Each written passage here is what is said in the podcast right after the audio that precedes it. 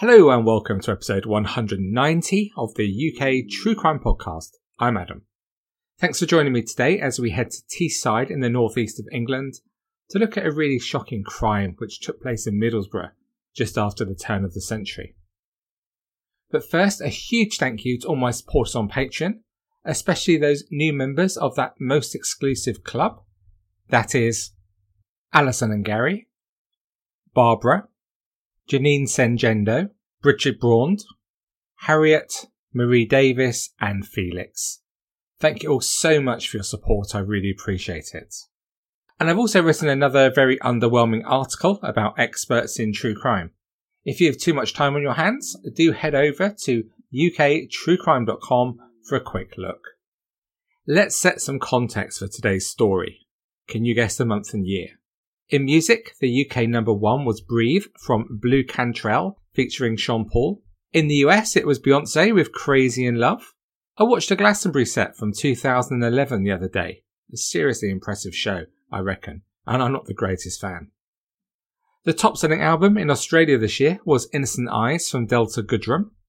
And in the news this month, a car bomb exploded in the Indonesian capital of Jakarta outside the Marriott Hotel, killing 12 and injuring 150. Ronaldo made his debut for Man United in a 4 0 victory over Bolton. Never heard of him. And tragedy struck as footballer Jimmy Davis died at just 21 when he was travelling to Watford for their opening game of the season when he collided with a lorry on the M40 in Oxfordshire.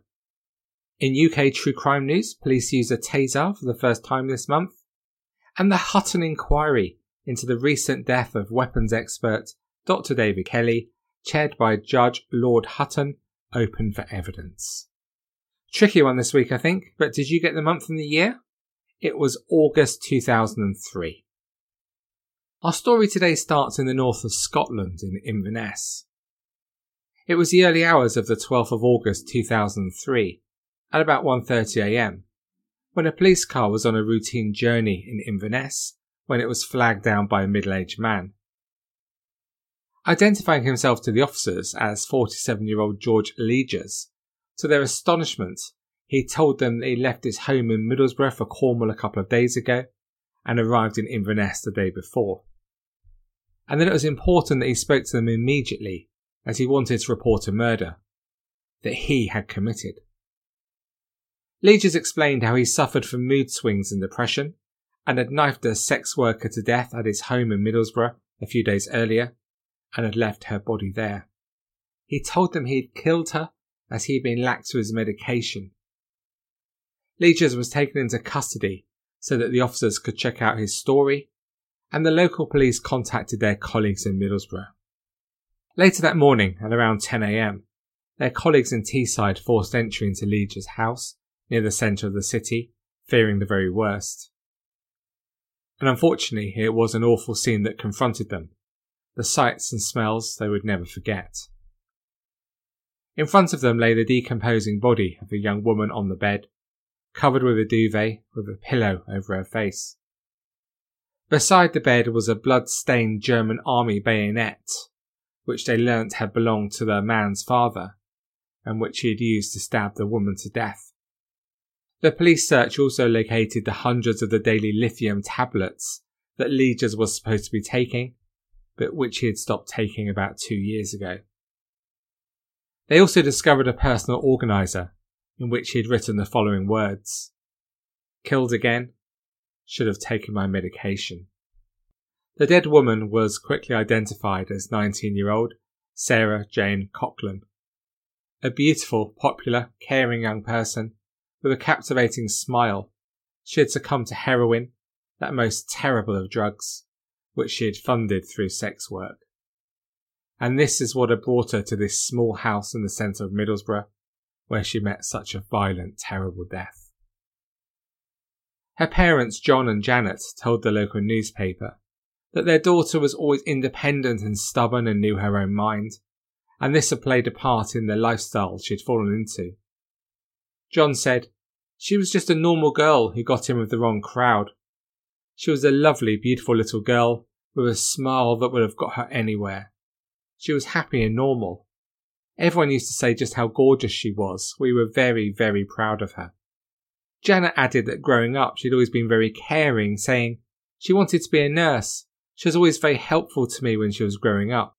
Things started to go wrong when Sarah reached adolescence.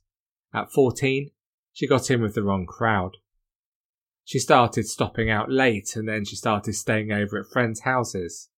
Then she would drink and smoke outside shops. She would phone and tell us what she was doing. We sometimes had to send the police to get her. But as they tried to keep her away from this behaviour and this crowd, Sarah's stubbornness came through and she pushed further away. John said, She didn't like my rules. The higher I set the barriers, the harder she would push against them. She wasn't stupid, she was streetwise, but she was stubborn and independent. She was just a normal kid who got out of her depth, and there are a lot of them out there just like her who need to be cared for. In the end, Sarah left home when she was just 15 and would rarely contact her parents. And then her dad made the discovery that his daughter was working as a sex worker on the streets in Borough Road, the main red light area of Middlesbrough at the time. And he actually saw it on the streets himself when driving with his wife to bingo along the road. A devastating discovery for any parent. John said, It broke my heart when I saw her. I think it was her way of telling us what she was doing and to let us know that she was still there and she was okay. I didn't want to drive past her, but I did to make sure she was all right. And the couple had seen signs that Sarah could have returned home and potentially beaten her addiction, especially after she called and asked to spend that Christmas with her parents. But instead, Sarah met George Leger in the early hours of August 6, 2003, and he killed her. This was terrible enough news for her parents, but they were shocked when they learnt that this wasn't Leigers' first serious offence. Leigers' had killed before. And yet he was a free man when he met their daughter. So just who was George Leger? He was the son of a former German prisoner of war who stayed on in Britain after World War II, marrying a local woman from Hartlepool. He stayed in the northeast and Leger was brought up in the Hartlepool area before joining the army as a teenager. But that didn't work out well, as he didn't have the discipline needed to be a success in the forces. In particular, all his life he tended to just disappear for a few days when the going got tough, and when that didn't change in the army, he was soon kicked out. Coming back to Teesside, he moved around in a number of different jobs, working at a steelworks, then a chemical plant before becoming a miner. In 1975, he got his first conviction from stealing from his dad, for which he was put on probation, and another in 1986 when he was convicted of robbing an elderly lady at knife point. He married his wife Rita, by all accounts a lovely woman, whose friends and family failed to understand just what she saw in him. But their first child, named after his stepsister who died at just 16, died after 18 hours. The couple did eventually have three children, but that didn't seem to affect his selfish nature. His habit of disappearing remained, and he often left home for days at a time when his giro arrived, and he kept the money all for himself. He would come back when he was ready, usually with a decent haircut, which wasn't cheap, and nice new clothes. Rita's sister said, There were times when Rita had no money to feed the children and he didn't seem to care. He did eventually go to prison for a knife attack on a train near King's Cross Station, and just six weeks after his release, 30 year old Leger had killed his 29 year old wife. He bludgeoned her over the head with an ornament as she slept, lying next to their young son, following an argument. And true to form, he left the scene before later giving himself up to police at Whitby several hours later. And this wasn't the first time he'd been violent towards his wife, and he'd strangled her in the weeks ahead of her death, but stopped just in time to let her live. After her death in 1986, Rita's family told how he was a complete control freak who'd attacked her at least four times with a heavy Buddha statuette at their home in County Durham. Her sister said Rita made me promise to take care of the kids if anything ever happened to her. Once she told me, I know something is going to happen to me, but she refused to come and stay with me. About nine months before she was killed, she was making the bed when he tried to smother her with a pillow. She kicked him in the private parts and escaped, but she went back to him. The way she saw it was that she was married to him and had their children, and she should be with him. But part of that was the hold he seemed to have over her, to the extent that she would do anything for him.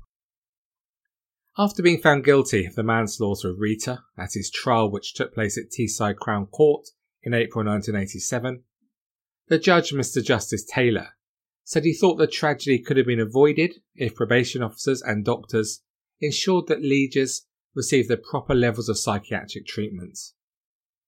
The words used are interesting, as he said the killing was less due to wickedness, but due to mental illness. Leigers was ordered to be detained indefinitely in a secure hospital unit. But as time went on, the health professionals felt that with his medication, he was making good progress in the secure hospital. And just six years later, he was released to a specialist nursing home where staff described him as an absolute model resident, saying they were unsure why he was even there when he appeared so totally normal. From there, under supervision, he moved to his own terraced house in Montrose Street, towards the centre of Middlesbrough and on the fringes of the red light district.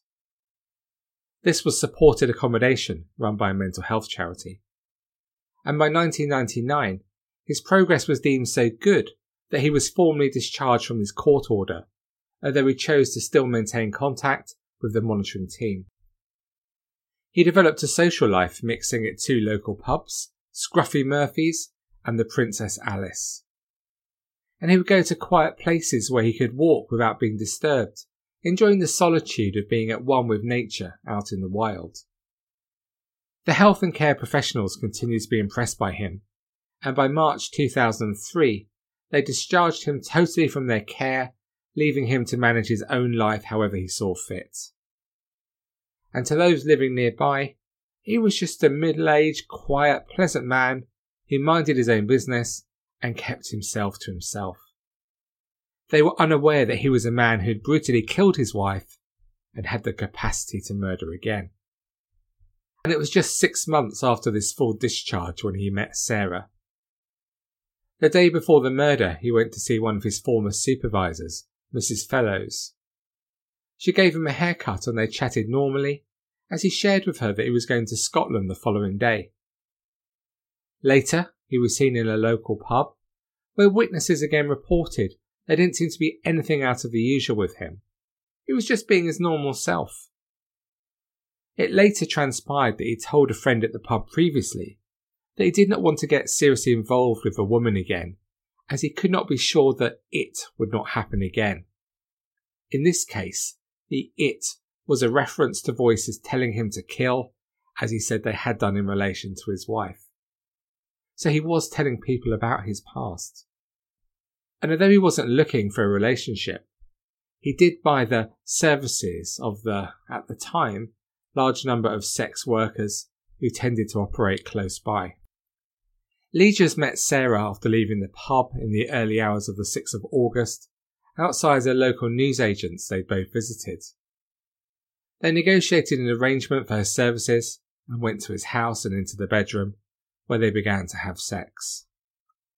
Quite what happened next is unclear, but what is known is that Leigers killed Sarah after subjecting her to what was later said in court to be torture, pricking her repeatedly with his dad's old bayonet before stabbing her to death. The cause of her death was Leigers stabbing her in each side of her neck and her upper body into her heart. Leigers himself told police that the killing took up to 45 minutes, and neighbours heard Sarah sobbing in terror throughout the ordeal. It must have been an utterly terrifying way for Sarah to die, alone in this unfamiliar house with this scary and violent man. After the murder, Leigers returned to the same newsagent where he'd met Sarah, but he looked distinctly out of sorts telling the newsagent he was shaken as he had fallen down the stairs. And a little later, at about 8:30 that morning, he headed to his fortnightly injection of the antipsychotic medication, which was a condition of his release. He seemed fine when he was there, according to members of staff, except that he was rubbing his right hand, which he explained by saying that he'd been jumped by a drug addict when he was making his way back from the pub the night before.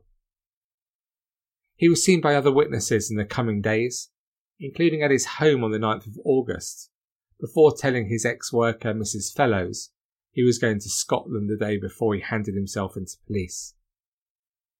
I wonder what he was thinking and planning for those days between the murder and surrendering.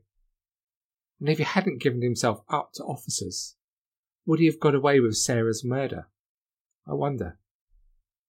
At his trial, the experts differed in their views about Leigers' mental state when he killed Sarah. One of them, Professor Gunn, said he had suffered from severe mental abnormality over a period of at least 30 years. He diagnosed personality disorder, mood disorder, and hallucinations. But another psychiatrist, Dr. Stephen Barlow, concluded the opposite. He said there was no objective evidence that he was suffering from any mental illness at the time of the killing. The jury were shown the similarities between the two apparent motiveless murders he'd committed. Both involved his sexual partner in his bedroom, and after each he'd wandered off before giving himself up to police. Although Rita had been killed with an ornament and Sarah with a bayonet, there had been a knife kept under his bed when he killed his wife. The jury had to decide whether he had recovered from his previous mental illness, or had he in fact managed to fool mental health professionals into believing he was cured when he was in fact still unwell? And the stakes were pretty high for Leigers, with a conviction for manslaughter on the grounds of diminished responsibility likely to mean the comfortable surroundings of a secure hospital with the potential for early release.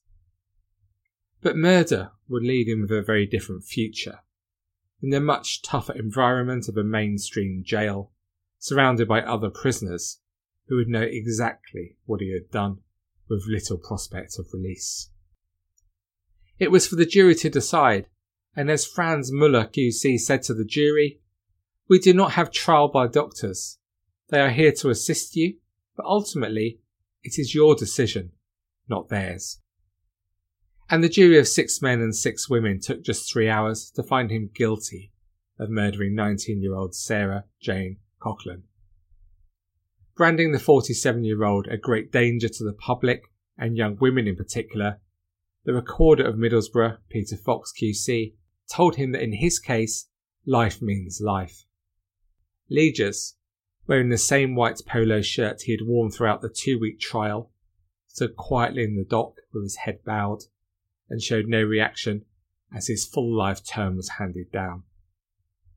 The judge told Leigers this was a dreadful torture and killing and referring to his own admission that the assault had lasted up to 45 minutes, the judge said this was corroborated by the evidence of his neighbours who had heard Sarah sobbing through the wall.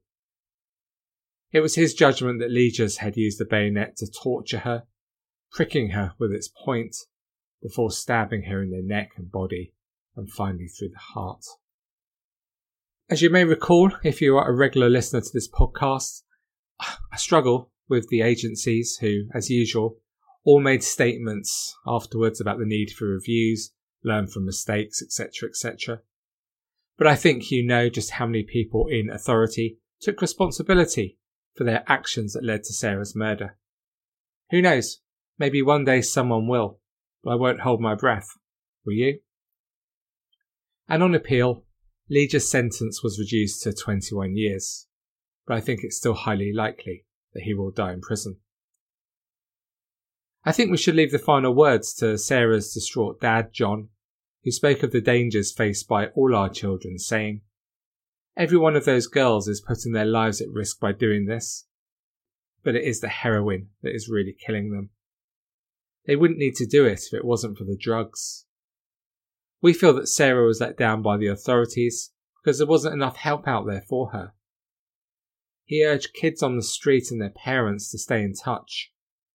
It's too late for us to say what we want to say to Sarah. No parent should have to go through this. if we can get that message out, then at least Sarah hasn't died for nothing. So, what do you make of what we've heard today? Whenever I cover a story where someone has murdered before and is free to kill again, my heart always goes out to the family of those who have lost that person dear to them after the authorities have deemed the criminal is safe to be a free member of society. And as for the official reports, well, as you can guess, it's probably best if we move on. I'm sure these people do things for the right reasons. I just struggle with the lack of accountability. I do wonder what Leigers thinks when he reflects on what he did. Do you? Poor Sarah was just 19 when she died. If she had managed to kick the heroin, and with the help of her loving family, there was a chance that she could have done so, then she had so much to live for. As you listen to this now, she would still have been under 40. The life she was living as a sex worker in Middlesbrough at the time was a terrible existence, with violent customers, pitiful rates for her services, as little as £5, and all her money used to fund her drugs habit. And her death must have been so scary for her. I think we sometimes forget just how terrifying the reality must be as the attack started when she was in a vulnerable position in the bed of her customer. At what moment did she realise that she wasn't getting out of that house alive? And what were the final images she saw before she died? Thoughts like this must be so terrible for her family and friends. We wish them well. And for us, the listeners to this podcast, the name Sarah Jane Coughlan will not be forgotten. Thank you so much for listening to this episode of the podcast. Please head to the Facebook group to discuss this story and any other aspect of UK true crime. And to support the show, please get over to patreon.com slash UK true crime. You hear me thank my supporters here every week, as it is their support that has allowed me to upgrade my technology to make your listening a much better experience.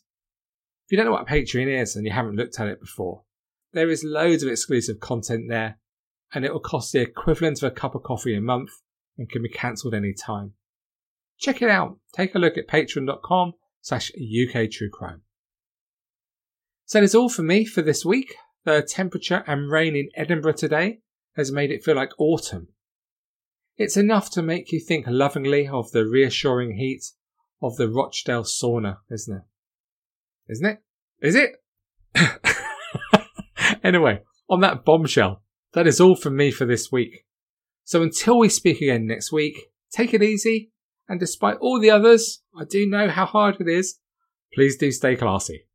Cheerio.